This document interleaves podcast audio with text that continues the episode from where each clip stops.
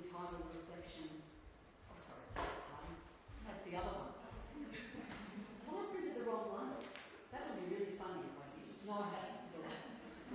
Um, diversity and representation. I was just about to read you the title of the previous event. Diversity and representation. I'd like to formally and respectfully begin our event this evening by acknowledging the traditional owners of the land on which we are today, the Wurundjeri Wurrung people, one of five tribes of the Kulin Nation, the traditional owners of this land. I would also like to pay my respects to elders, past, present and emerging, and those with us here today, and specifically acknowledge the important role of story in the history and the lives of the traditional owners of this land, Australia's first storytellers. I'd like to welcome you all here to SLAV's home. So our office is actually directly above us here, um, which is rather lovely to be able to have be welcoming you here where we actually live. Um, and to a, a very full and exciting program of speakers that we have here this afternoon. We're looking forward to exploring works that respond to our forum title of diversity and representation. And I'm so pleased you're here because after we set up all the chairs and we were watching the rain bucketing down, I actually wondered if anybody would come talk. so we are missing quite a few people. Think we have a number of name labels that haven't been elected, but it is so wonderful that you've made the effort to join us because I think this is a fantastic topic this afternoon and a wonderful um, lineup of speakers that we have here. So I do hope you enjoy it very much. We are recording this event in audio only um, because all of our forums are made available on our podcast channel, free to anyone, and they are listened to by hundreds and hundreds of people all over the world. So that's quite another exciting way to extend the reach of uh, what we're doing here this afternoon. If you haven't found them already, the bathrooms are to the end of the corridor and around through past the stairs. Um, please do help yourself to refreshments um, throughout the afternoon if you desperately need an extra coffee or something to eat. And feel free to ask questions as we go. We do have a very tight program, but I'm sure our presenters won't mind if you put your hand up if you have a good question. Um, I hope you've all had a chance to already browse the bookshop. You'll notice that we have both readings and Wild Dog here represented. Um, so please do make uh, you know, make the opportunity, make, make the most of that opportunity. And hopefully when we finish, there's also a chance to have a look before we finally pack everything up. So thank you to Tye for being here with readings. She's um, lost already. Uh, Tye is here. And, um, and Marianne and her team who've got material here from Wild Dog as well. So it's my pleasure to welcome our first guest speaker for the afternoon, Alida Galati. Alida is a secondary school librarian at Ivanhoe Grammar School a keen reader across all genres and a YA fiction enthusiast. She's a freelance book reviewer for Books and Publishing magazine, has written about school reading programs and initiatives in SLAV's journal FYI. She's also on the FYI Victoria Committee, a member and co-convener of the SLAV Northern Branch, and she's the current CBCA Book of the Year judge for the Eve Pownall Information Book category. And it is with that hat on that we've asked her to present to us today. Welcome, Alida. Thank you.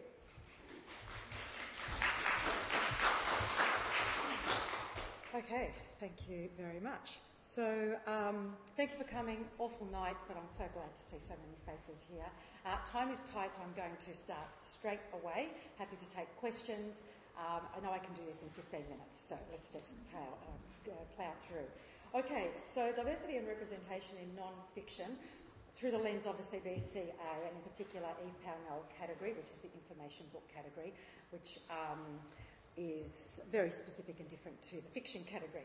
Um, what I would like to start first, though, is talking about the reader experience, just a little bit of uh, context here before we get to the books that I want to highlight. So I'm sure you're all very familiar with the uh, seminal work of Bishop from 1990, a long time ago now, uh, Mirrors, Windows and Sliding Glass Doors, whereby she talks about the reading experience in these metaphorical ways. So a reader can be reading the book, looking into a mirror, basically seeing themselves and their experiences.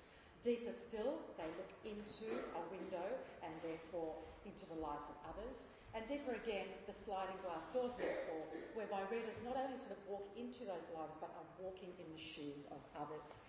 Now, you know, this is absolutely relevant today as it was back in 1990, and especially in fiction, as we know, that seems to be the main sort of reading for pleasure that in our school libraries uh, tend to be promoted. But when it comes to non-fiction, I would say even more so, this reader experience. Now, I've been reading YA fiction for over 10 years and I love it. It's one of my favourite readerships. And um, I've seen it really developed just in the last you know, six, seven years compared to 10 years ago. There's a lot more diversity and um, representation in these books. It's grown, it's developed. But I have to be honest and tell you, it still sometimes seems a little bit tokenistic and a little bit othering. Okay?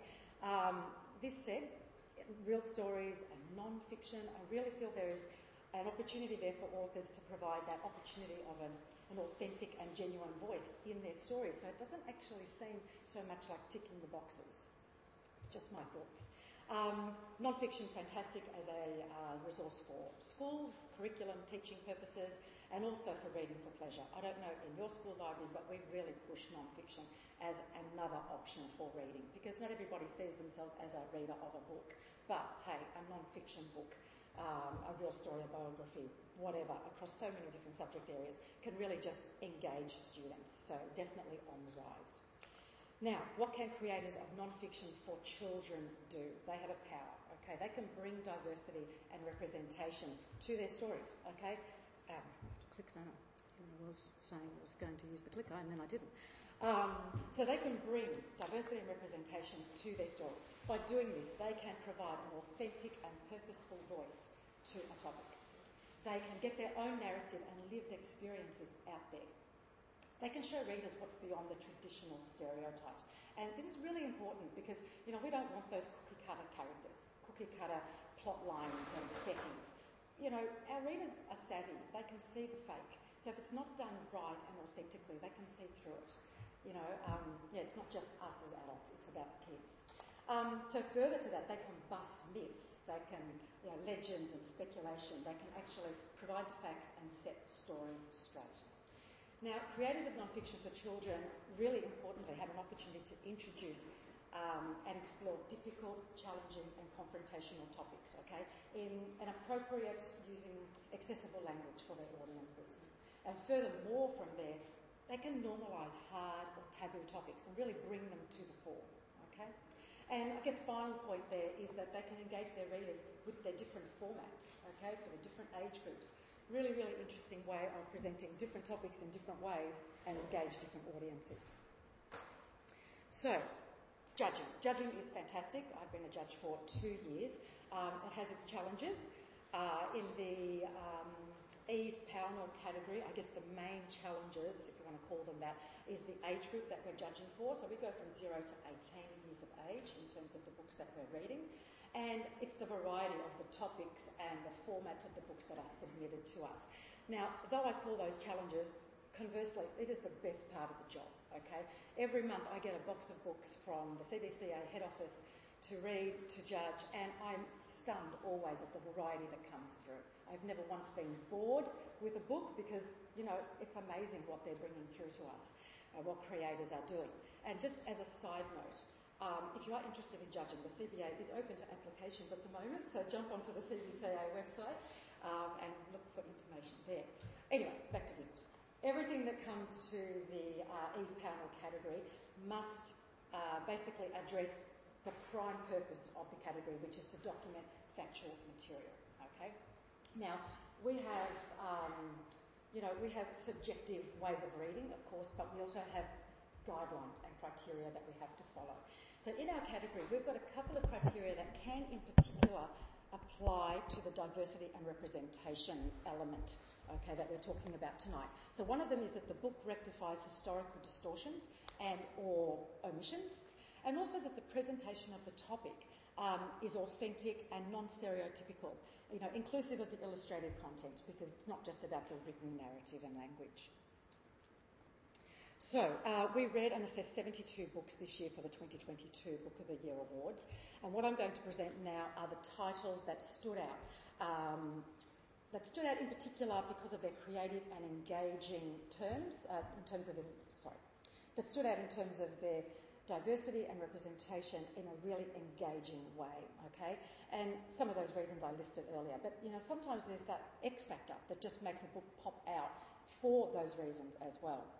And full disclosure, uh, when I was asked to speak on this topic, I knew exactly which books I wanted to include, but I did also do a call out to my co-judges. There are three judges on the panel, and I asked them what they thought, which were the books they wanted me to be able to talk about and why. So this really is a collaborative effort of what I'm about to show you, um, but I do want to emphasise as an introduction to the titles that the commonality amongst all of the books I'm going to show you is that they have this authenticity of voice, okay, and that the genuine intent and purpose in sharing their knowledge is across all of these books. Really, really important. It's not just ticking a box scenario with these books.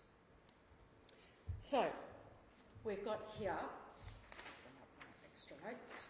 All right, so all of these books on the screen are produced by Indigenous creators, and they've either worked solo or in teams uh, collaboratively, and that could be with other Indigenous creators or even non-Indigenous. They've used, as you can see from the covers, in the main the picture story, uh, picture book format, okay, to engage younger readers. The longer, more referencey type books here, so Wiradjuri Country and The First Scientist, they are still for that younger audience, but they contain lots of colour and non-conventional layouts and visuals to really sustain that reader interest because they're good ones for dipping in and out of, but you know, you don't need to read them from, you know, cover to cover. So just highlighting some of those titles, Heroes, Rebels and Innovators, the lovely ochre colour book at the top there. That was actually uh, an honour book by us this year. It highlights the previously unrecognised significance and contributions of Indigenous people. And I like to call this book a, a two for one. It's got fantastic uh, double narrative. You've got uh, the poetic uh, adventure story of what these notables did, followed by the biographical information. Love that book, and that really popped out when I opened the box, I have to say. Um, Kunyi, just next to it, was a notable. Now, this is the personal story of, stol- of, the stolen generation and its impact. Now, this is a really, you know, this is a heavy theme. It's a, it's a tricky theme, and it's for young children. But the way it's being presented for young children is fantastic. It's highly engaging, short vignettes of stories with really bright visuals and really accessible language, you know, like dinner time, playtime, meeting families. So, a really good way of introducing a tricky topic of our recent history. Um, we've got four stories up here, or four books up here, that really emphasise uh, connections with environment, language, customs, and story. So, in particular, we're looking at Walking at Gagaju Country, which was um, a shortlist book. We've got Wiradjuri Country, Sea Country, and Somebody's Land. Um, Freedom Day and Albert Namatjira, okay, really creatively presented biographical accounts of famous Indigenous people, but within the white historical, artistic, and political contexts. So we're not just talking in general in history, these people existed. It's like the importance as to why and how their, you know, their lives mattered and what they did and the legacies.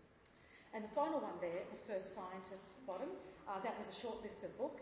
So this is the, presenting the scientific pursuits and achievements of Indigenous people, both in ancient and modern times. And a great portion of that content in that book is un, um, unknown and previously unrecognised. It's thoroughly researched. The authors really had um, real intent and purpose in putting that book together as a, as a reference book, I guess. So all of these books are information rich. They're highly engaging and imaginatively presented. Right. These two books have used, sorry, these two authors have used the graphic novel format uh, to bring challenging and complex topics to readers in a very accessible manner. So these books, basically, it's all about the visuals, okay? So the visual diversity of the characters, and I'm going to call them characters because even though they're true people, real people, they are characters in a story, and they're really brought to life in this medium. So the winning book this year for the EP uh, category was Still Alive and the author, Safdar Ahmed, he really gets to the heart of the real experiences of refugees and asylum seekers, both prior to arrival in Australia and once here and while in, whilst in detention. He addresses the misconceptions that refugees have got a real choice about fleeing uh, their country. Um, it's thoroughly, thoroughly researched, and the author is genuinely authentic in his purpose in getting this information across. And he's still actually very active in, uh, at Villawood Detention Centre to this day. Um, this book took about 10 or 12 years to produce, okay? And in that time, he had lots of conversations, interactions with the detainees. And so he's actually used personal stories and their artwork in this book, and they provide further examples of the diversity and representation of their own voices. It's a very powerful book. Um, Underground, another graphic novel, so by Miranda Burton. This time she is intertwining stories based on real people and events in the military, political, social and cultural history of Australia. Basically from Vietnam War, middle of the 60s onwards. Once again, very well researched. Interviews. She includes all these interviews in these visual layouts on her pages with uh, veterans and anti-war activists and refugees that show their struggles, their courage, their resistance and persistence. Um, she really brings social activism to the fore, so getting young readers interested into, you know, in the politics, in what was going on and what, what's wrong, what's right about it all. And all of those additional perspectives from those characters, characters once again, you know, really bring that lived experience um, to readers. Now, these books are definitely for teen readers, and I would even say older teen readers, especially for still alive, but they provide that really visually creative way for them to step into the shoes of others. So, really taking that metaphor of the sliding glass doors uh, to the max. Okay, and my final slide. Okay, Final slide. As you can probably see there, there is a big variety, and that's exactly what I'm going to talk about. We have got a variety of different formats, different topics, and different audiences. Okay, not all of these books made it through all the, the stages of the awards. Okay, um, some of these books we read them.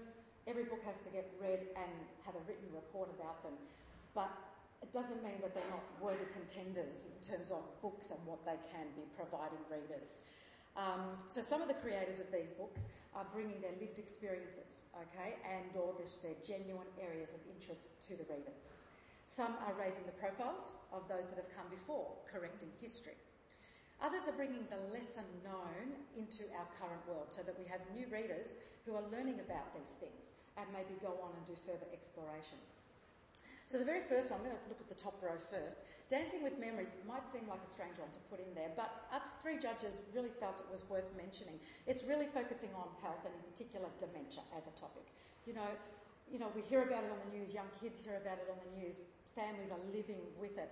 And the collaborators of this book, which is really interesting in itself, we've got medical doctors, we've got celebrities and philanthropists, all coming together to bring this story of a grandmother who's losing her way and a granddaughter understanding, trying to understand what it's all about. So bringing the facts and the information to the fore and not making it some hidden thing that shouldn't be talked about.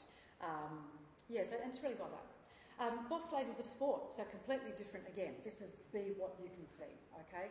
Diversity across different sporting spheres. We have people here, including uh, people with physical disabilities, learning disabilities, uh, LGBT plus community, people of colour, all represented in that book. Uh, you can live on the bright side. Now, I have to be honest, and when I opened the box and pulled this book out, I thought, oh, God, here we go, it's a self help book. Nothing disparaging about self help, but this is so much more than that.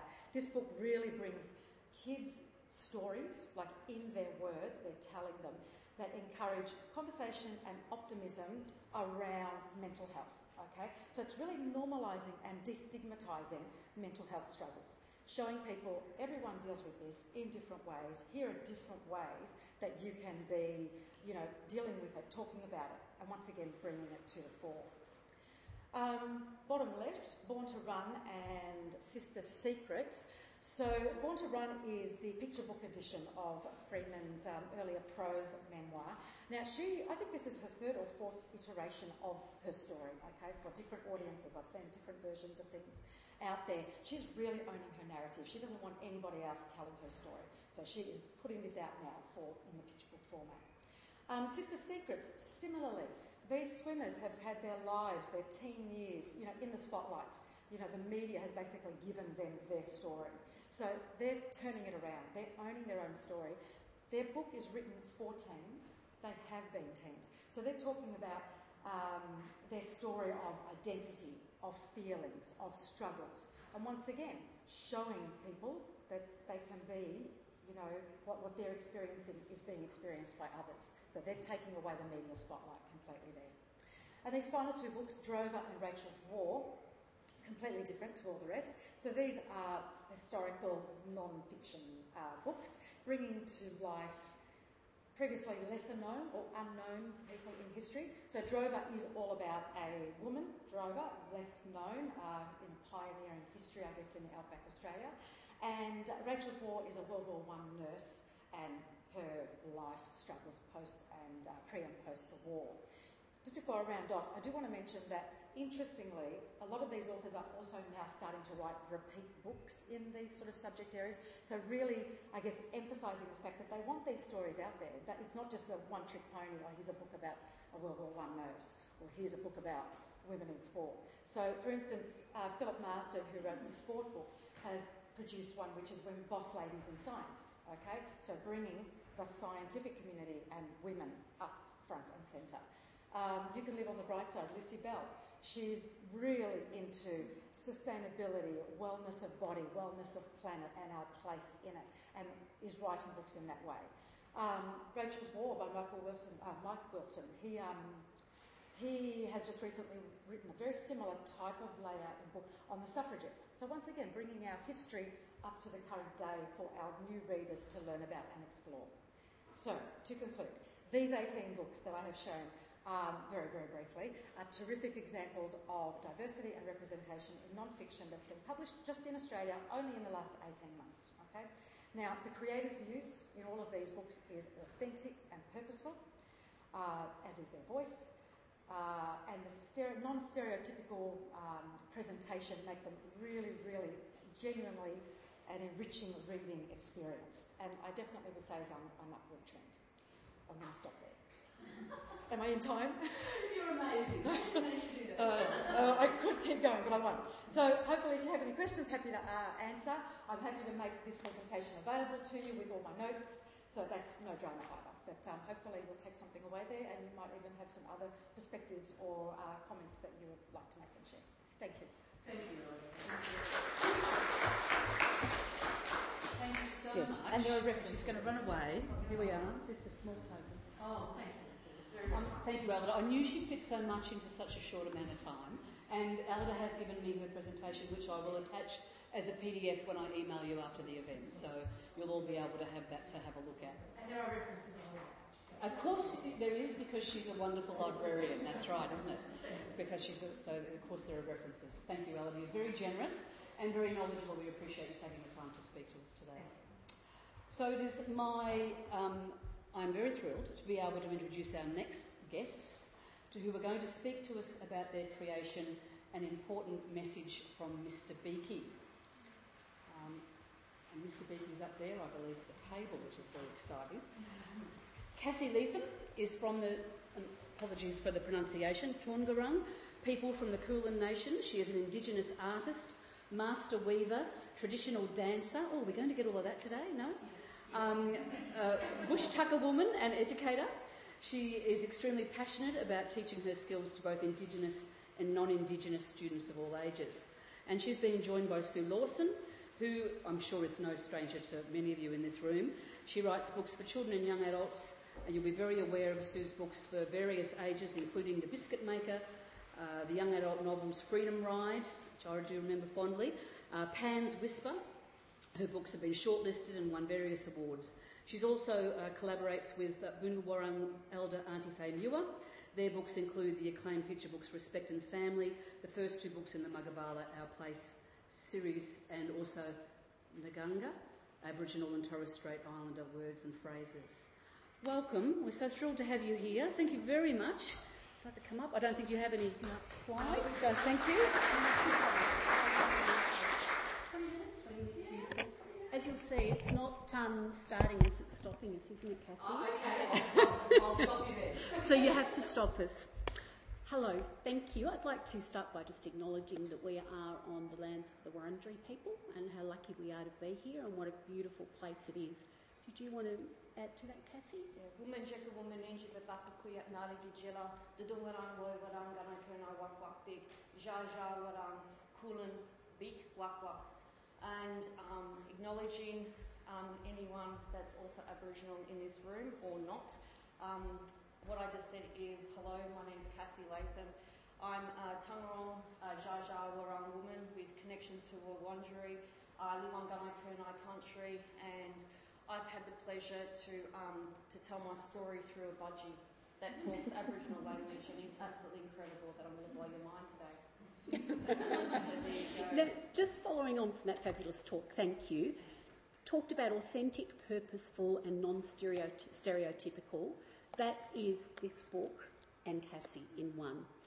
Cassie, let's talk about why we actually wrote this book. Not so much about Mr. Beaky, but the content of what we were trying to say. Yeah, well, being a cultural educator, I've got 35 years of, um, of teaching and travelling around country. And what, what I found though when I was teaching that there was a lack of education in, in um, telling our First Nation stories. So I was the first Aboriginal woman to actually put it in the curriculum all around Victoria. No one knows that. But um, I started off at Naval College and I put the, we called it Babaku Kuyat Naragi, and that means um, bush tucker and cultural education.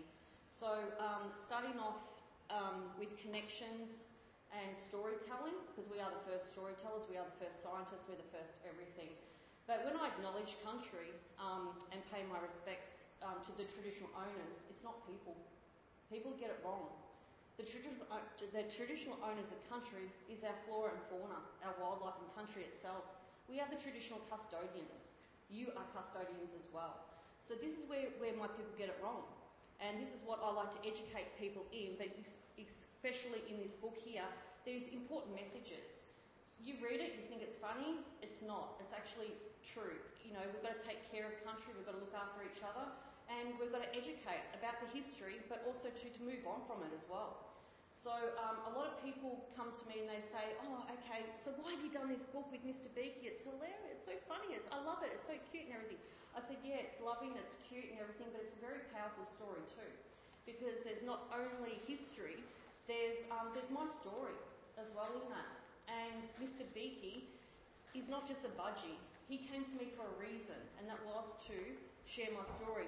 Because as he says, and these are his words that he quotes, that you'll be seeing on ABC Australian Story next year, we're filming. Just because I'm not green doesn't mean I can't be seen. Just because my mum's a fair-skinned Aboriginal doesn't mean she's Aboriginal. She is. She, we're both native to Australia.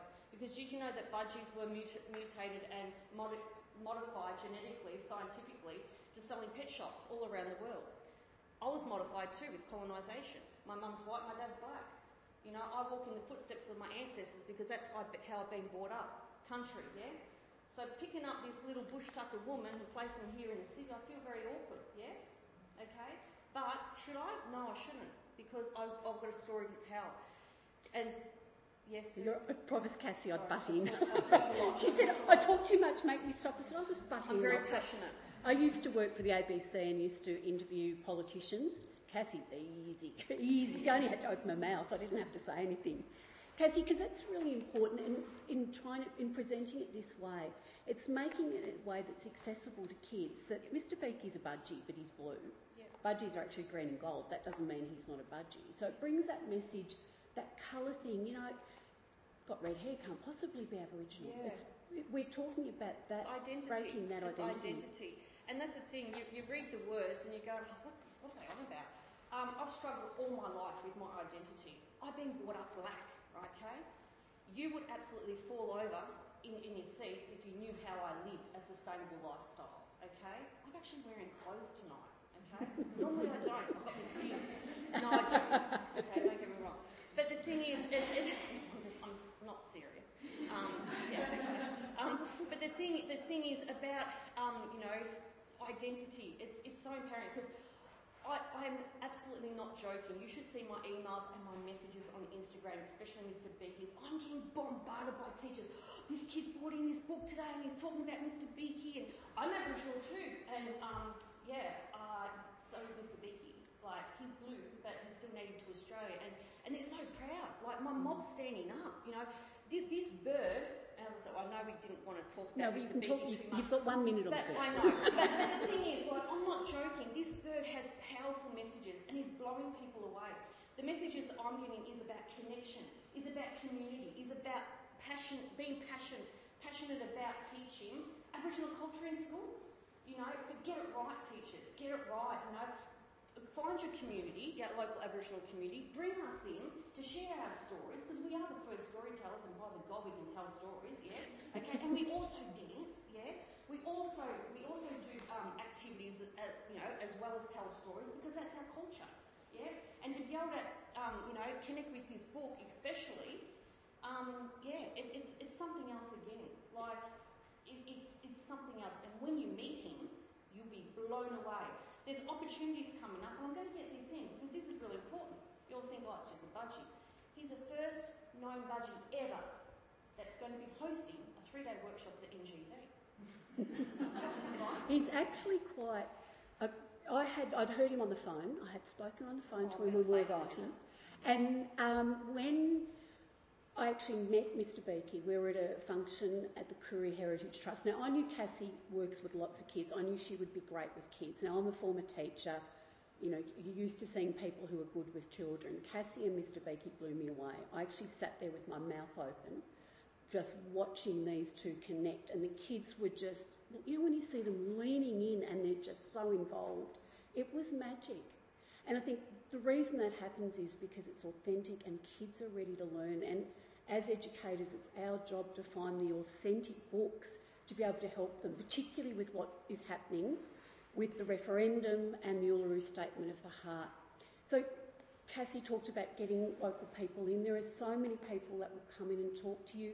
Find out who your local mob is. There's all sorts of different groups that will speak to you. Connect with Cassie because we have got some resources out there. I can say it, Cassie mightn't want to. There are some resources out there that aren't genuine, let me just say. They're there to sell a book. Yeah. yeah, just yeah. They're not- Yeah, If you get me in, you got me, you got the bird, and you got me whole day plus Mm. overnight if you're willing to have me at your house.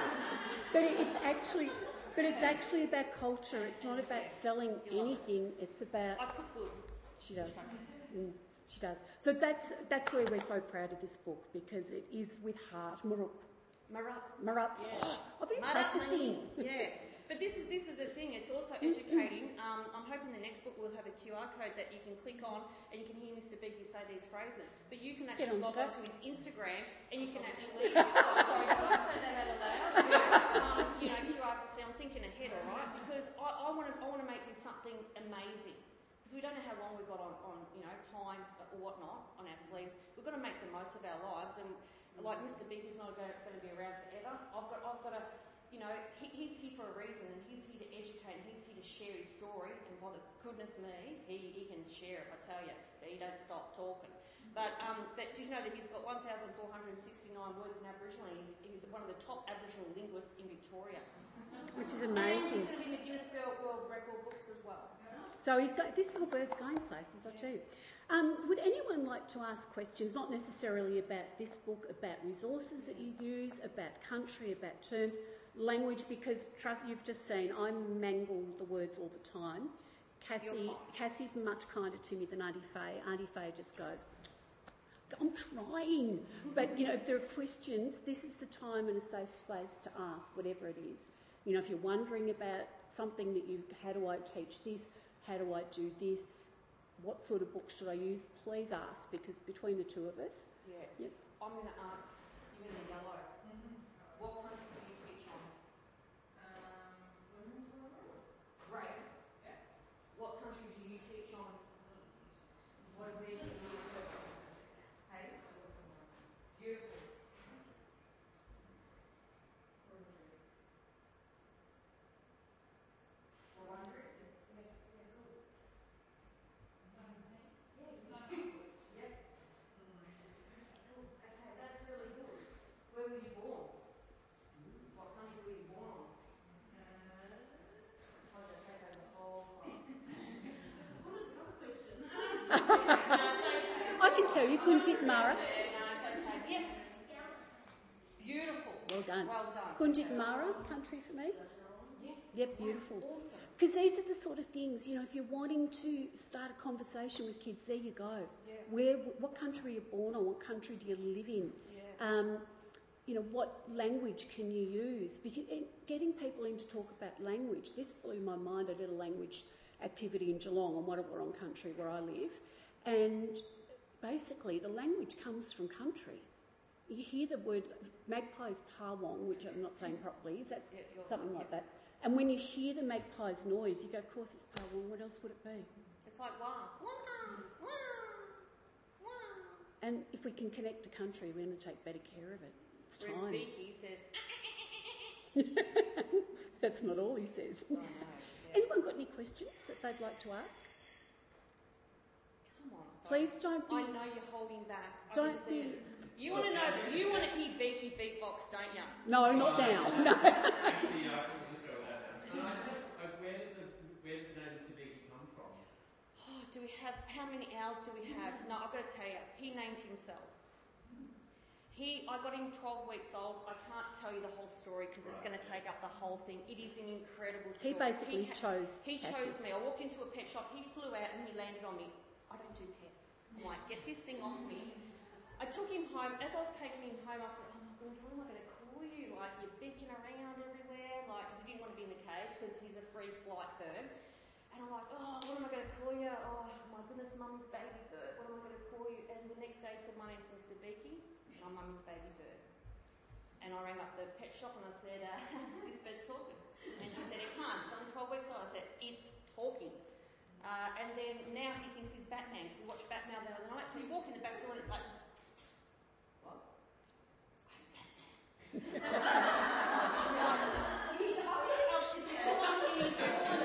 Just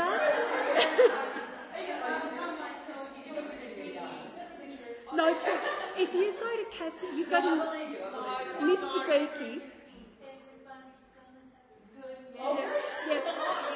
He sits on your glasses. Yeah, sits on my glasses, talks, he'll say, woman, he does acknowledgement to country. So he's on cue. So tomorrow when I go up to the, I've got St Kevin's school coming on survival camp with me tomorrow.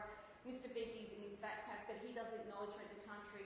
He goes, woman, Jekyll, Manyinji, Babakukuya, Nadi, Gijila. Um, my name's Mr Beaky, this is my first in Aboriginal, my mum. Um, my mum a bird, he calls me. And then he communicates, so you can ask him, like the kid asked me the other day, what did you have for breakfast, Mr. Beaky? He's like, my daddy had pancakes and so did I. And it's like, what? Yeah, he's crazy. But it's, it's this is why ABC story, um, yeah, ABC Melbourne have jumped on board because they're following, they've been following my journey for nine months, going around to all schools. So he actually educates children. So he'll sit there up on top of his cage and goes, just because I'm not green doesn't mean I can't be seen. And he, he will say all different phrases, but then he'll communicate. So if you ask him, he'll, he'll answer you back. And he'll say that he's Batman, but he's not.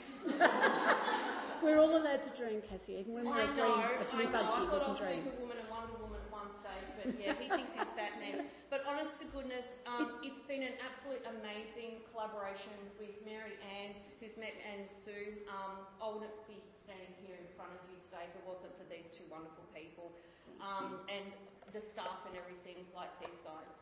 Um, it's it's really been an amazing journey, and I want to continue it because I've got lots of stories to tell. And I think too, like it, it is for younger children, but to start a conversation with older children, because I know some of you are secondary, it certainly starts a conversation. It I really have- does. I have more secondary kids following Mr. Beaky because they love his beatboxing and how he's got Will Smith and everyone else as celebrity Beyonce friends. If you go, he's on Insta, so if you go to Insta, don't just do Mr. Beaky, because No. you'll end up with a man we're not sure about. But there's, Yeah, that, that's Mr. Beaky there. And now look, I'm going to have to do it because you don't believe me, but this is his beatboxing. Ready? Ready?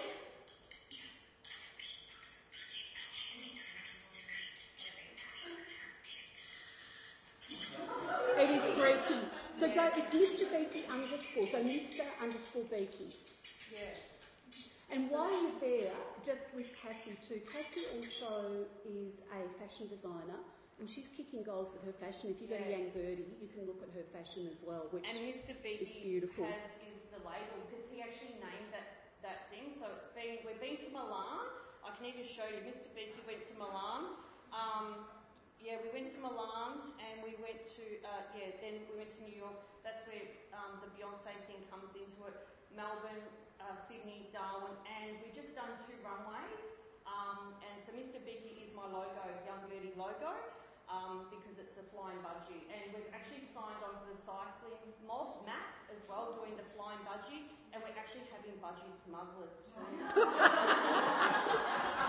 Mr. Beaky does not condone smuggling budgies, though. No, we don't have no, budgie smugglers. But I mean, you just have to look at this. He does FaceTime as well to kids with autism. So we go in, and, and he's also signed up for Beyond Blue. So we're doing FaceTime with, because I do Lifeline. I was the first Aboriginal paramedic of Victoria. So having having that background with the medical side, I've got lots of links and everything. So we actually we do um, mental health and we do awareness through Mr. Beak, and he does FaceTime. So she's look, she's like, you, you're going to there. Batman, you know, you want to find Batman. Um, the thing, uh, something else. Oh, that's right. Now, Yeah. what we're going to do too, because Cassie does weaving and stuff, we've got weaving kits coming. That's a, that's top secret, isn't it? Because Mr. Beaky, I've taught him to weave. So Stop it. Yes, he can weave. there's actually footage of that on Yeah. Mr. Beaky as yeah, well. you'll see he, he can actually weave a basket. And he got a connection with Bula'bula Arts in central, um, oh, up north, and he weaves them a basket and they send down this beautiful artwork. And now we've got this beautiful collaboration happening. So, um, but you have to listen to this one. This is Mr. Beaky Batman.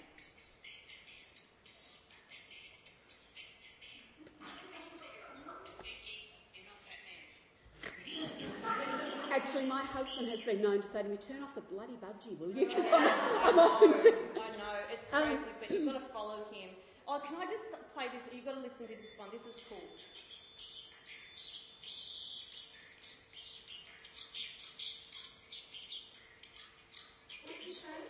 He's saying that his daddy snores.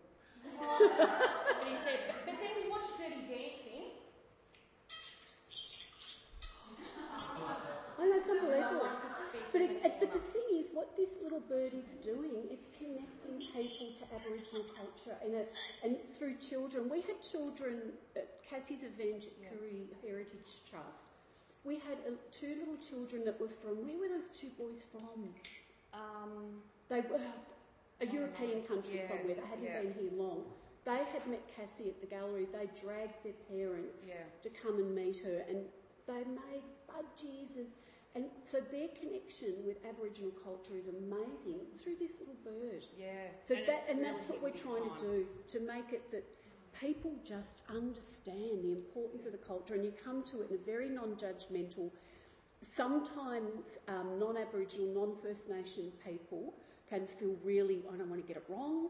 I don't want to say the wrong thing. And it doesn't matter. You just got to have a go. You've it's even like you know the new QR codes that we're doing. Wink, wink, you know, because people go, I can't say that, and it's like but adequate. But, but the thing is, yeah, it's Stop yeah. it, you're not helping. But you know what? What's happening is that they're buying the book, they've got him on Instagram, and then you open up that.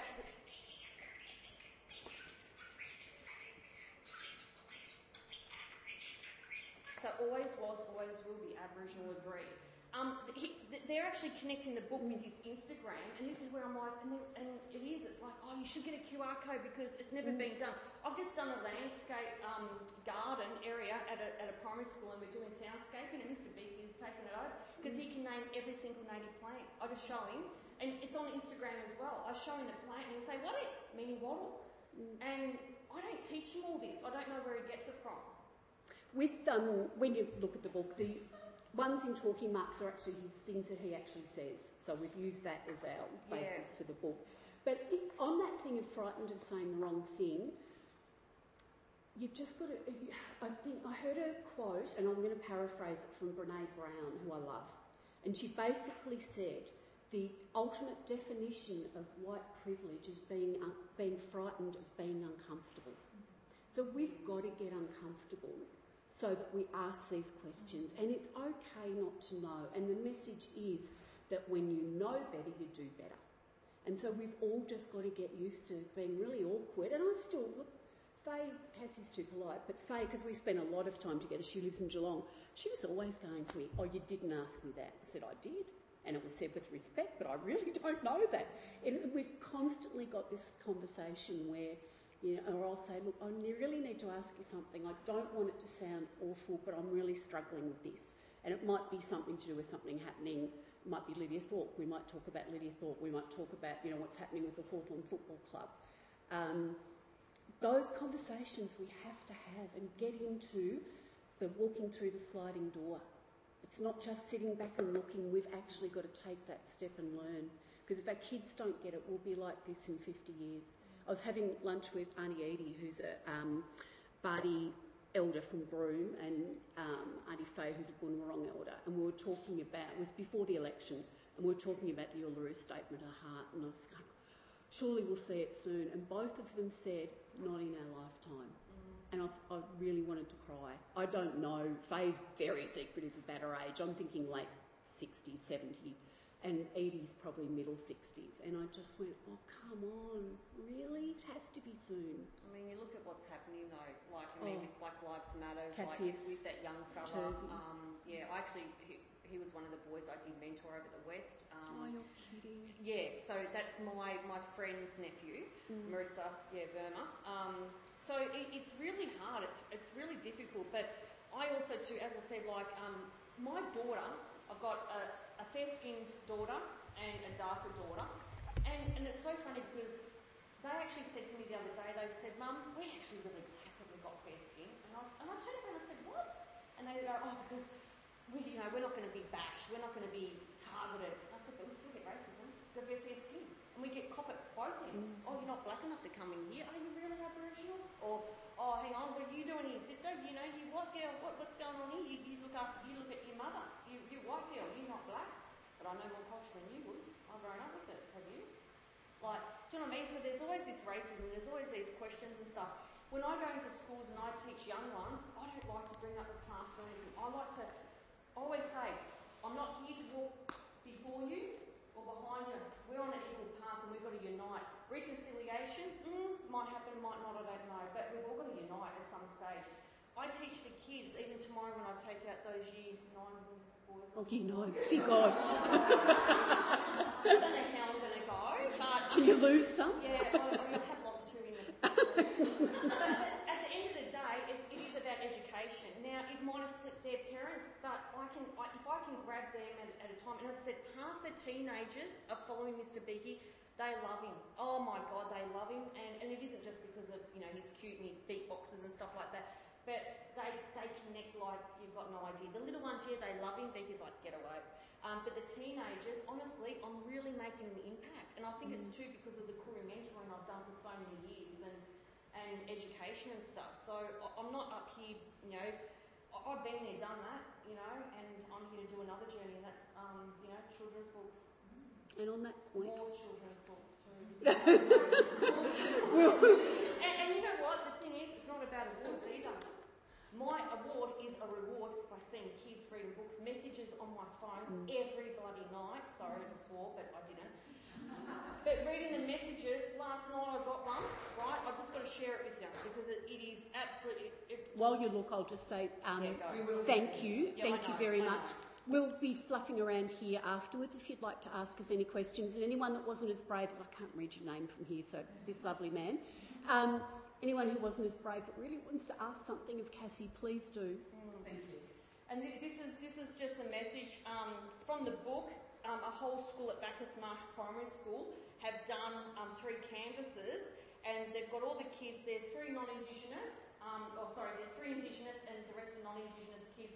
But they actually read got the three children to read Mr. Beaky's book, and then they all got together and they painted Mr. Beaky's book on three canvases. And she said the amazing thing is is the connection the caring for each other, and the identity, because it all fits in. But that, that they're standing up proud, going, I'm actually Aboriginal, and they're standing proud, and they've got really significant families. So, um, thank you, Mr. Beaky, and thank you, um, Wild Dog Books, because without you guys, um, yeah, I wouldn't be here. So, thank you so much. Actually, I should say that Nundigen means thank you. To the members. Thank you. Oh, you can. No, no, no, no, you. Can we all just say thank you to Jacqueline, to How, please, how lucky are we, hey? Um, thank you. That was wonderful. I, I'm, I'm just amazed. I was like, he's still going. Oh, okay. Sorry. We could probably have a whole day just for that, but we can't. We're, we're going to keep going. Um, our next speaker, are you doing the, oh, you're wonderful, Monica. Uh, our next speaker this afternoon friend is Julia Jackson. Julia has been a bookseller for 20 years. For the last 15 years, she's worked at Readings Carlton store. Currently, she's assistant manager but has held various roles at the bookstore since 2007. She's passionate about kids' YA literature and is a voracious reader of crime fiction. Oh, I must have a talk to you about Yeah. that. In 2021, she joined the judging panel for Readings YA Prize, and that is the focus of today's presentation. Welcome, Julia. Thanks, Glad you're here. Thank you. I'm so pleased to get here. I don't have any slides. I'm very, very sorry. I've been trying to wrangle my 60 plus staff into some form of Christmas roster, so it's like herding cats, but never mind. And I'm, Mr. Beaky is really hard act to follow, so I'm sorry, everybody. Um, okay, so the, the thing that um, that me, a little bit more about me is I started life as a kids and YA bookseller. I have worked for as a bookseller since I was um, 18. Um, I'm approaching 40 now, and I, but um, one of the things I have always loved, and since we have split off our kids store from the main Carlton store, it's really hard for me to access YA literature, which is an area that I love. Partly because quite often the writing is so much better than adult literature, and I'm sure most of you can agree. Um, so I was chair of the judges uh, panel for the YA prize for the last year. I signed up at the end of 2021, not really knowing what was in store for me or exactly how many books I would end up reading. Um, the prizes are there are um, one umbrella of prize and three categories, so kids, a YA and an adult literature, and they were actually started as a way of um, shining light on emerging and new writers. Um, my very famous, well, she, she's very famous among these parts, but um, Emily Gale, who used to be our kids buyer, she um, poked Mark in the elbow and a couple of times said, Oi, what about kids writers? Why aren't kids writers getting a look in with these prizes? Why, where are the where are the, the, the prizes for the emerging young adult market? Because at that time, Text Prize has their unpublished manuscript award, but there are, and obviously the CBCA awards, but they're often go to established authors. And this is a, a category of prizes that go to emerging emerging writers, new ta- new talent, or even established writers who are making a switch into young adult market, like Malla Nunn, who has written. She is South African by heritage um, and by birth. She now lives in Australia, is an Australian citizen, so that's why she gets um, a Guernsey with this shortlist. Um, but she has. She's a very well established uh, crime fiction writer, and she's written four novels for the adult market. But this is her first young adult book, and my God, was this a cracker! This is probably our runner-up choice for uh, the prize winner uh, for that category. I should say that um, when I did sign up, and my colleagues Clodagh and Mike Shuttleworth, who you will also know, um, signed up to do the, the YA prize last year, we were in lockdown. And then we weren't sure, with all the issues with printing presses and publication delays, how, just how many books are we going to read. We ended up reading 30. That's a really manageable amount for a short list. The, the adult fiction prizes, my colleague Tye at the back will know, they had about 60 books to read, which is no mean feat. Um, one of the things that we really loved as a group, Mike Clodagh and I, with reading the books was being able to discuss them amongst ourselves and talk about the shortlist in a really conspiratorial way and be like, ooh, we're on the inside and we know what we're on the know, we're in the know about something that nobody else is privy to. Because one of the things that was really important for the readings prizes when Mark established them was the fact that the booksellers and the staff took ownership of the judging. So um, our, the winning once we've decided on the shortlist, the our final meeting to, to decide the winner, um, the guest judge for that for that year is last year's winner. So this year we were joined by Asphyxia in deciding the winner of our Young Adult Fiction Prize, and we we went with Underground. And I had the immense pleasure last night of being at the at the prize awards and speaking with my ho, Bill Cantwell and Jean McLean, whose stories make up this book. Um, one of the things that, as judges, we had to consider was, you know, the, the amount of work that goes into writing a book. It takes forever to write a, a picture book. It takes forever to write a prose novel. It takes so so long still to be illustrating a graphic novel as well as providing the text, but also making it coherent and accessible and um, uh, attractive to a wide range of, of writers and uh, readers. Um, we, we didn't really expect to see this come up on our um, prize reading as for eligible um, books, but Allen and Unwin got it with got it in with the hashtag of AusYA, and so that's what ultimately I think got it over the line because it and into the and and for consideration by us because um, it does it, it is one of those books that you would probably um, sell for or have kids read at like the upper end of high school. Um, and some reluctant readers as well. It's fairly easy to dip in and out of too, but it's really great as a text, I think, for classrooms because you can analyse one chapter, you can analyse Jean's story, you can analyse um, Hooper the Wombat story and why why Clifton Pugh why Cliff Pugh decided that he would he would try and dodge the draft by you know putting his pet wombat in it. Um, and this is one of the things that we all, as a group, and even our guest judge we loved about this and the experience of reading this and, and naming this as the winner was that there's a really complete world that Miranda Burton has created with this book.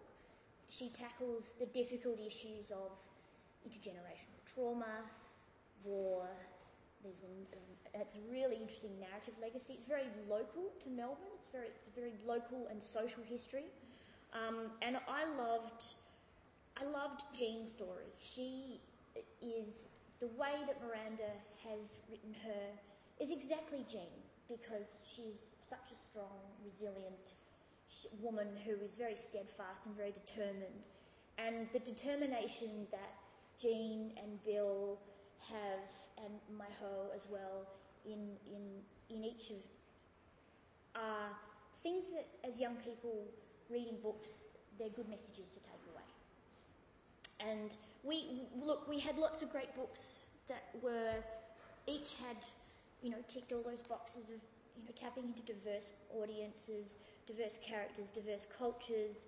Um, we had the shortlist, you know, we had very different genres, contemporary urban fantasy set in Melbourne in the near future.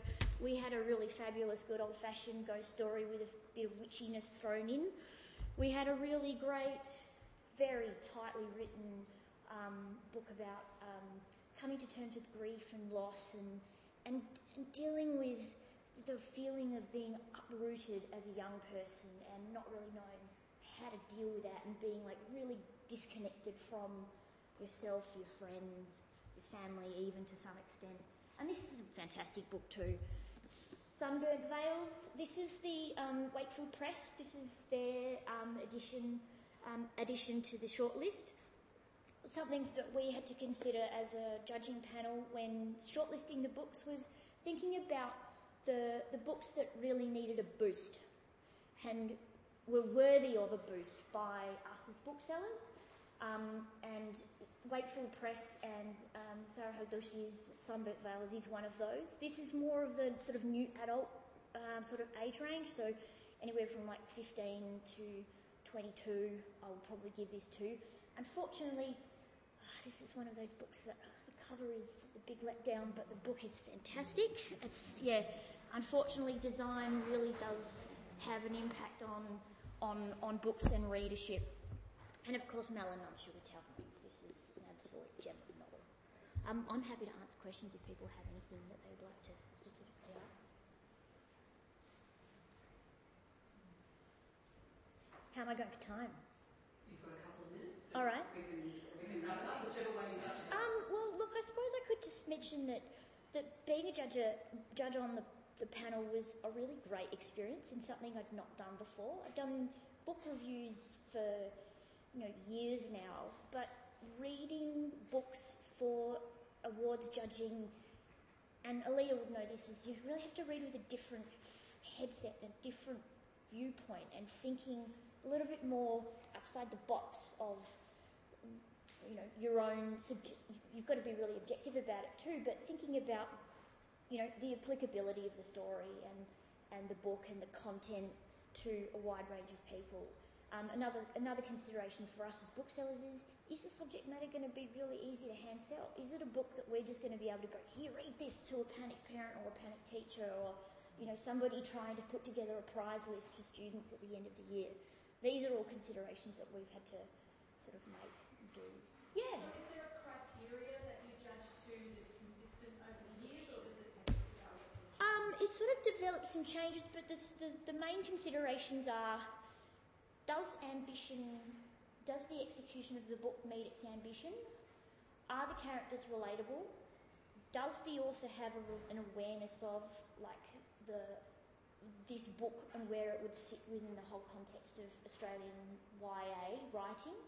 Um, and yeah, other things like is it going to be easy for us to hand sell? Is the is the book accessible? Is it can it be given easily as a class text in a co-ed, you know, you know, middle school, year seven, year eight, year nine class group, or is it something that's going to be for a little bit a little bit younger kids?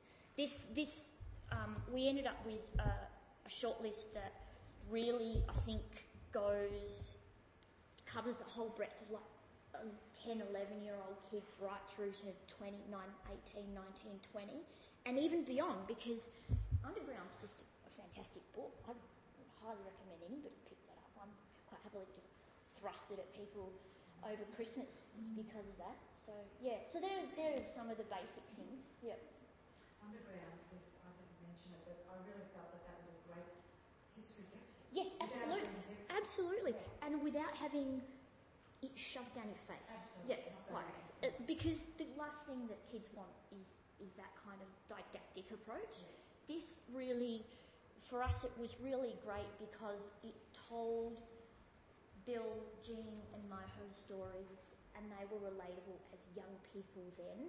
And this is my my dad's youth, the Vietnam War, and so having kids reading stories about our parents and our grandparents and our aunts and uncles' generations and the sort of upheaval that they had in their lives with the onset of the Vietnam War and the, you know, not knowing if you're going to have your, your conscription ball drawn out of the, the, the barrel. Um, and, you know, you think about the, the pressures that kids are going through now and the pressures, they're not that different. It's really, yeah, so it's quite, it was quite a, quite a fantastic book for that. So, plus their illustrations are extraordinary. Yeah. You've read quite a few things. Oh yeah, yeah. Can you see any trends in relation to diversity and representation? Yeah, absolutely. So things that are jumping out at you that have been. We look of, of about the 30 books that we read for the the um, the prize reading for consideration. About probably two thirds were um, culturally and linguistically diverse characters. We a lot of LGBTQI representation. Um, a lot of stories about um, young people finding their place, um, coming to terms with family history, family trauma, disconnection, displacement. Um, oh yeah, there were whole, there were heaps. Yeah, and so there are some trends that are definitely coming through. I mean, there's a lot of like, there's a aside from all of this, there's just a really big push for crime fiction for young for young people. So um, Tye's got Killing Code up there, which is fantastic, and her first book, None Shall Sleep, is like Silence of the Lambs for young people, and it's good. Um, it's one of the creepiest books I've ever read, and um, yeah, so there there are some distinct trends that are coming through. I think what we're really finding now is that there's a, a bit of a niche that's being carved off between adult literature and young adult literature, and it's like a Venn diagram, and in the middle, that little middle bit is the new adult. So it's your, your 18 to 25 year olds, people like your Sally Rooney's, your Colleen Hoovers, your Nina Kenwood, Malla Nunn, obviously, um, Miranda Burton, um, Sara Haghdoosti, all, all of those people who are dealing with, you know, the things that young people don't really get to read about or haven't really had an opportunity to be reading about you know, when you leave school, what, what's next? You know, what happens? You're in this sort of little bit of a limbo between ending school and starting university, and it's a huge challenge to adapt to that, you know, from a very rigid environment of school to a to a university where it's just, oh yeah, it's like that. So, any other questions? Yes. Yeah. One more. Mm. To, to you and to everybody. Yeah. I know when you said Colleen Hoover, um, we have promoted, have, they've been in huge Mm. demand at our school at the moment, just the public school Yeah. in the southeast, is romance. And romance hasn't been popular for a few No, years, but no. we all want all these romance books. But Colleen we had the majority of them as senior fiction, Mm. and they we had some of, of 14 plus and some of 17 plus. And we brought it in as a discussion in the library that if younger students, because everybody wanted them, we had All over book the and yep. the parents said yes, they would have it. Of course. Well, they've all disappeared off the shelf. They're not on loan. No, they've been stolen. Yeah. So, Yeah. and there's a few books that were trending on TikTok and stuff that people had asked us, and I looked on certain websites and they said it was general age. Then a couple of teachers have read them, and then like there's a couple of chapters in there that are a bit iffy. Some of them are very explicit. So Yep. we were having a discussion, um, and I haven't got to read it all, but some of us have taken some and still Mm. read them, on how that senior fiction category would stand at the moment, because every child that has a mobile phone or access to the internet can access mm, so much Mm. beyond a book that's a little bit racier, it's got some adult Yep. things in it. So I just wondered what everybody and what like the booksellers' opinion are now with age There are limits on books. We haven't got long to go. no, no, We've but, got- but we want to do a whole afternoon just on that. But probably, probably it's just a, a few notes from as a bookseller. It's it is really hard to.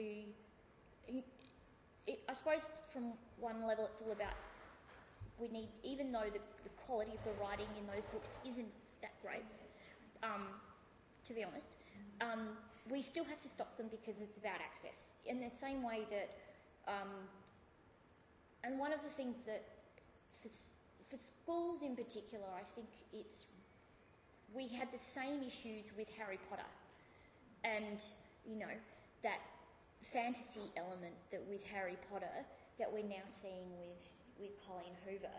We saw it a little bit with Bridgerton and Julia Quinn's books, but I think that you know now that we, I suppose that you know Julia Quinn is probably like the Georgette Heyer of the 21st century, but really tapping into that that the diversity market a little bit more with, with her characters.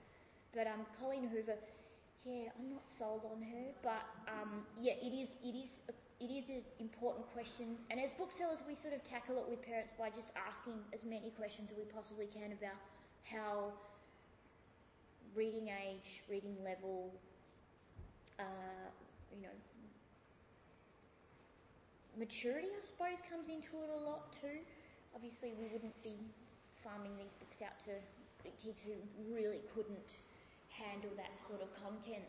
Yeah, I do remember that Kerry Greenwood of Phryne Fisher fame, she wrote a very explicit kids book years ago called The Childstone Cycle, and my mother gave me a copy of that, and I was shocked. I have to say, I was absolutely shocked that she would give that to me. But um, because like it was, it was not an area of literature that I would normally read in. So for her to just randomly give me a romance novel was kind of weird. but yeah, there are, there are eternal questions like that. Um, can I suggest, John, maybe you chat with other people? Yeah. know, in the breaks, and that's the thing. And, and of course, that's why we're here, isn't it? We're here to learn from each other and learn about what's going on so that we can be better informed. And that's why we need qualified, competent school librarians. Yeah. And just sort of one last thing, it was there was a little bit of like not opposition but hesitation amongst the colleagues, the wider staff group when we chose this as the winner because of a the content, a the format, a the content, b the format. It just didn't really fit into a neat little box, and um, and some some of my colleagues found that a little bit challenging, and it is challenging, but that's good. Like it's important, I think, to sort of be challenged by books and difference. So, anyway, thanks everybody.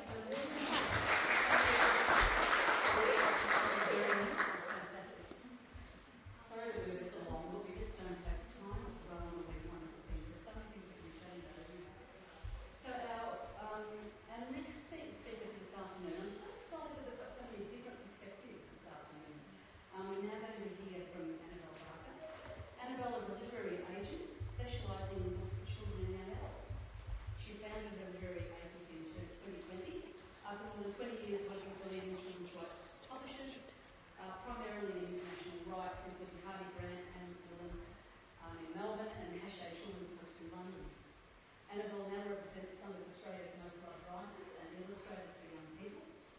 With a collaborative and open approach, Annabel focuses on work that showcases the depth of the Australian experience and enjoys nothing more than helping children's creators find international recognition and success.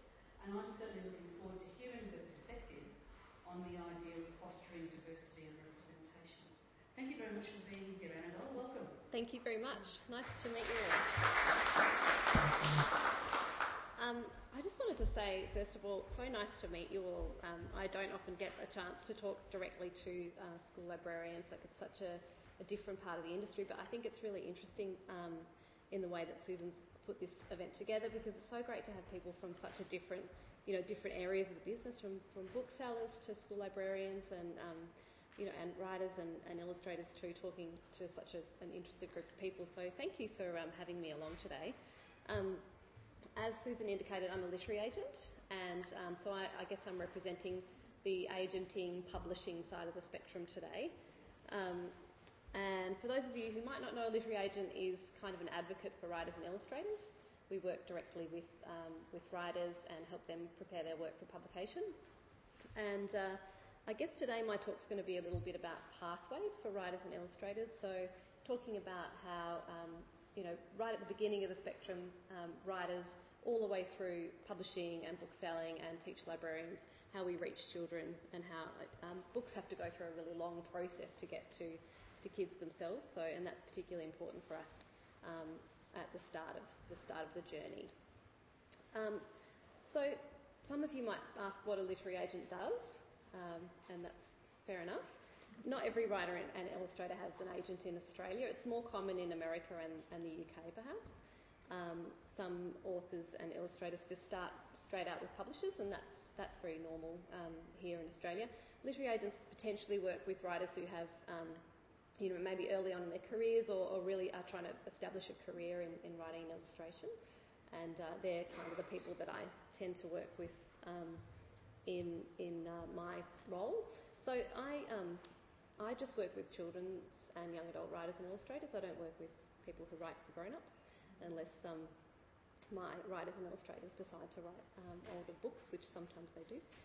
Um, but I have had a really long career in children's publishing before I worked in this role, so hopefully I can give a little bit of an understanding of um, the publishing side of the spectrum as well. So the, the, things that I do in my role, I work with writers um, I, I, guess the first thing I do is try and find new writers and illustrators. Um, that's the first part of what I do, and perhaps one that's really relevant to this conversation around diversity and representation in, in uh, kids' books. Uh, I then help uh, these writers and illustrators prepare their work um, for, for, submission to publishers, and then I work with them in kind of deciding who they might end up um, partnering with here and internationally as well. I manage all the back end of their um, career, like all the contracting and negotiating and um, doing things like making sure they get paid and handing in their work on time and meeting schedules and things like that. And then I also work with them on, um, you know, maybe looking for avenues that they might like to develop in their careers and working as a bit of a sort of career coach along the side, um, holding their hand through the process of, of becoming, um, you know, establishing their career in, in writing and illustration. Um, so that's kind of what I do day to day. I thought a really interesting thing um, might be just to look at a, a bit of a few statistics in, in context of what's kind of happening in the publishing side of things. And um, really helpfully, um, this fantastic report came out from Victoria University a couple of weeks ago, and it's the first ever First Nations and People of Colour count um, from the publishing um, sector. And I'm just going to scroll down if I can manage. Um, so, basically, um, this count was published by Dr. Natalie Kon-yu, who is um, a uh, professor at uh, Victoria University. And some of you, I don't know if anyone, anyone's seen this really excellent report. It just really just came out. Um, and it's the first example of actual data being collated to help us recognise the inequalities that exist throughout the Australian publishing landscape. Uh, the data's from 2018, so you know, obviously it takes some time to prepare this kind of research. So I think there's probably been some changes made um, in the industry since then. It's been a really big topic, um, diversity and, and, representation in publishing over the last few years, but still really good to see um, where we were at a couple of years ago and maybe how we've changed now. Um, with Natalie's permission, I'm, I'm happy to um, show you this infographic today. Um, and just to note that it only looks at cultural inequalities, so I'm not ignoring the fact that there's other there's other inequalities in other areas of publishing like disability, and religion and um, sexual orientation and gender and all of these things obviously need to be of consideration as well. But uh, this report looks at the cultural identity of around 1,500 books, authors of books um, published in Australia in 2018. So they had this, they got this data from Nielsen Bookscan, which is um, a kind of collation of uh, all the books that are published in Australia. They measure sales, uh, so that's a really good um, source of data for publishers in Australia, just to see how books are selling, and for booksellers too. and uh, so they collected 1,500 books. This is all of the books that were published that year. Um, ha- having taken out books that were not relevant, they felt due to the fact they were self-published or um, cookbooks and sort of they felt didn't necessarily meet this particular criteria that they were measuring. And they calculated um, basically how many books were published by, sorry, written by First Nations authors, uh, people of colour, international First Nation authors, and other authors. So, other is not necessarily just white people. I think it's good to note that uh, the way that they categorised this was um, only if the author themselves identified in a particular group. So obviously they weren't, um, you know, they weren't trying to seek out information from people unless they were really comfortable um, kind of sourcing that information, um, focusing on that information themselves. So I thought I'd focus on the kids and YA bit, seeing as we're talking about that area mainly. So this is uh, the area they looked at in children's so children's is everything from picture books up to middle grade, and young adult books is obviously what it is, uh, kind of 12 plus, 14 plus. And um, as you can see here, um, of the 245 books that they that were published or books that they measured in this survey, 3% were by First Nations writers and 11% by writers of colour. And in the young adult uh, books, there were 76 that they looked at or that were published, and uh, 3% were written by First Nations writers, uh, but only 3% by writers of colour. So I think that's um, really interesting in the context of what we're talking about today.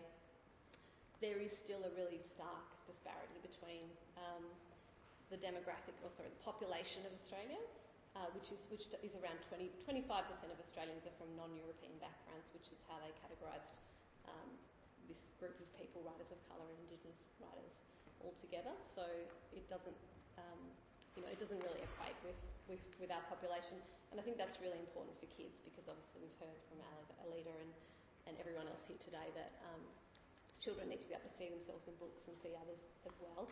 And if we're not quite meeting that, the uh, population demographic of Australia, then it's probably not quite good enough yet um, in how we're going. So um, yeah, I think those those findings are really interesting, and and I think so great that, that this is being measured because we all talk about this as being an issue, and we all kind of have a feeling that it's not right yet, and there's lots of work to be done. But it, having it, having this kind of information on um, for us to as a resource is, is really helpful, um, just to have a, a, really good understanding of what's happening uh, in the Australian industry.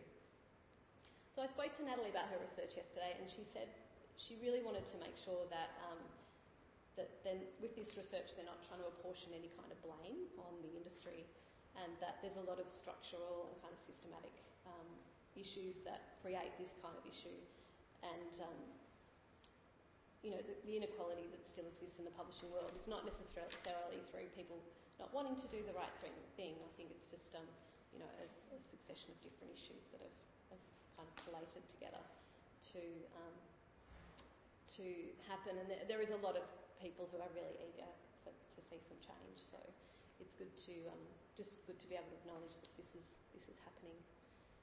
Um, so I maybe just like to talk a little bit about the practicalities of um, the way the industry is kind of working toward improving diversity and underrepresentation in, in books.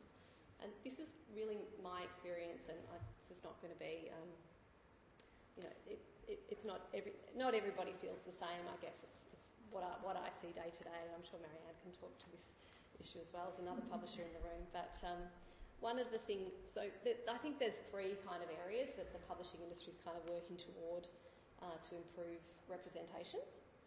And um, in some areas, we're going better than others, and still a long way to go, but maybe um, worth just considering what's kind of happening.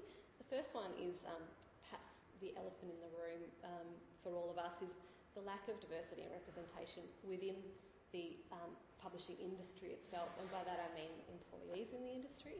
It's not so much always about the writers and illustrators, and for us, it's a really it's an important recognition that there's not a lot of representation of people working in the industry um, themselves. So I think it's um, it's really good to have a bit of a look at ourselves. Um, you know, I started working out working in children's publishing around 20 years ago, and you know, I was a young white university educated middle class person, and it was not easy for me to, to start working in publishing. But compared to you know, I'm conscious that the privilege that I had, um, you know, I, I was able to take a low wage position at the time, and I was able to, you know, find ways to access the industry in ways that a lot of people are just not able to in Australia, and that's still current now, and that's still a real, really big problem for the industry to um, manage. And uh, yeah, I think there is a lot of things happening now that are starting to improve that that bias against um, you know more underprivileged people who are not able to access the industry as well. And, uh, you know, there's things like paid internships, mentorships. Um, publishers are now trying to advertise more widely for roles. They're improving flexibility and pay for employees. Um, you know, there, there, are more and more good ways forward uh, that are opening the doors for uh, diverse publishing employees, and I think that will be a really big step toward finding uh, a broader base of writers and illustrators as well. So, um, yeah, that's that's one area. A second area is, um, and I think an area that some publishing houses are really uh, actively doing a, a, good job of now is just demystifying the publishing process. Mm. And I think that's another reason why it's really good to talk to people in this room today because often the industry can be very opaque and a lot of people don't know what a literary agent does. A lot of people don't know what um, publishing, you know, the kinds of roles that you can have in a publishing career. A lot of people start out in publishing saying, oh, I want to be an editor, but there is like a massive spectrum of jobs that you can do in the publishing arena. And uh, sometimes that can be very opaque and very hard for people to see that there's lots of roles sales, marketing, production, design, um, editorial, of course, uh, rights, international sales. There's lots and lots of different opportunities for people to work in books, in, on the publishing side of books. And um, I'd really love to see more forums and documentation that remove that kind of opaqueness around around publishing, and I think some publishers are starting to do a kind of better job of that. Um, and the, the third area today, and, and maybe the one that's potentially most relevant, is how we're working better to find writers and illustrators who might be from a diverse background or from an underrepresented background. And um, that's not always such an easy task um, you know, speaking from my own experience, when I open my submissions to new writers, um, it's it's sometimes really hard to hear from underrepresented um, groups of people, and you know, I guess there's a lot of structural issues that we have to confront in order to get past those barriers.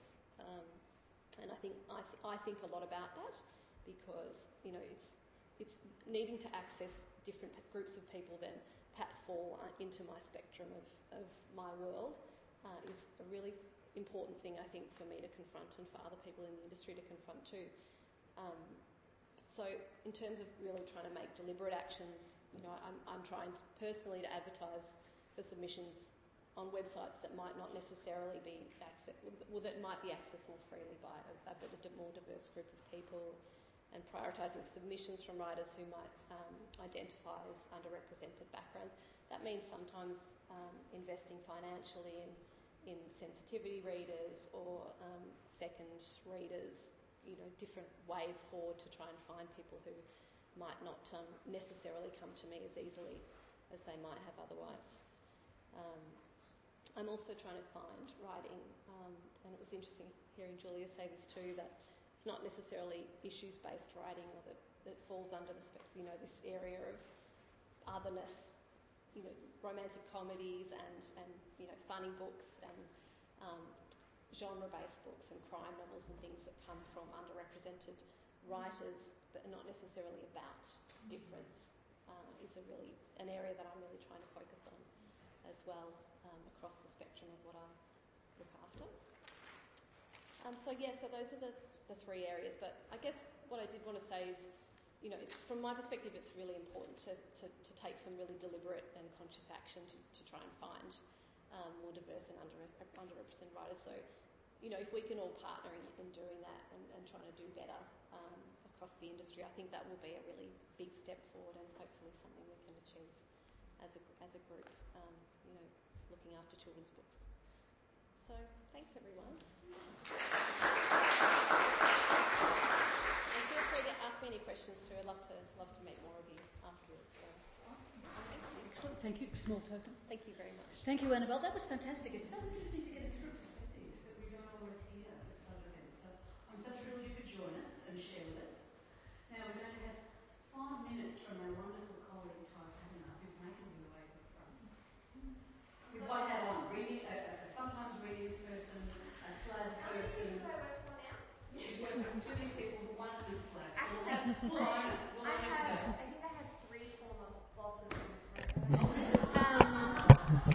yes. What can I say? I get around, guys. Um, most of you will already be across the books I'm about to talk to you about, but I want to bring this one to your attention again. Most of you will have this in your libraries by now. If you don't, really, it's Jane Godwin. Um, but I just want to give you a quick reminder because I know that you guys are super, super busy and you don't have time to read everything. This looks like a middle grade book. I know you hate that word. I do. I hate that word. I'm sorry. Right. Middle No, grade's it's not really a genre. Um, There's no such there's no such thing. Oh, sorry. This looks like middle grade. It really is not middle grade. It's actually quite scary, and I read it at home alone at nighttime. it was a really bad idea. Um, Janie can do scary really well, and she has done an extraordinary job with this book in particular. There's also a little bit of romance. It's perfectly innocent. Nothing really. It's not Colleen Hoover. Um, yeah, just a little reminder about this one. Try to sell it to your older students. I know it's going to be hard with that cover. Maybe do the wrap it in brown paper surprise thing for your kids. Um, finally, we have a new Nova Weetman. For those of you who don't know, if you, like me, have a steady stream of kids coming in and out of the library and the bookstore saying, Has Nova Weetman written anything else?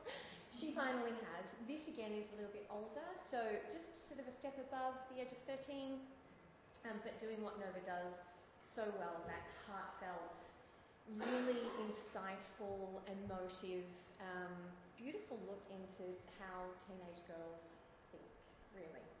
Um, so, yeah, definitely, if you haven't read this one, if you make time to read just like one book this term, please make it this one. Um, or actually this one. So. So, I had the very great pleasure of being an Ampersand Prize judge at Hardie Grant when we found Rhiannon Williams.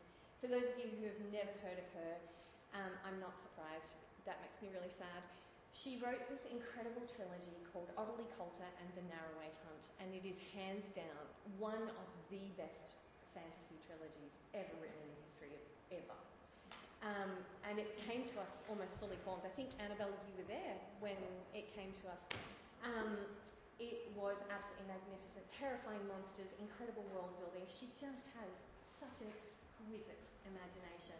She's also fantastic as a person to have come visit your schools, although she is very shy. So be quiet around her.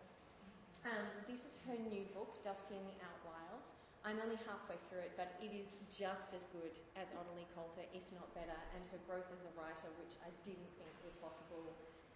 Uh, just outstanding. Slightly younger than Ottilie, um, but also fine for kids who loved Ottilie Colter and want something more from her.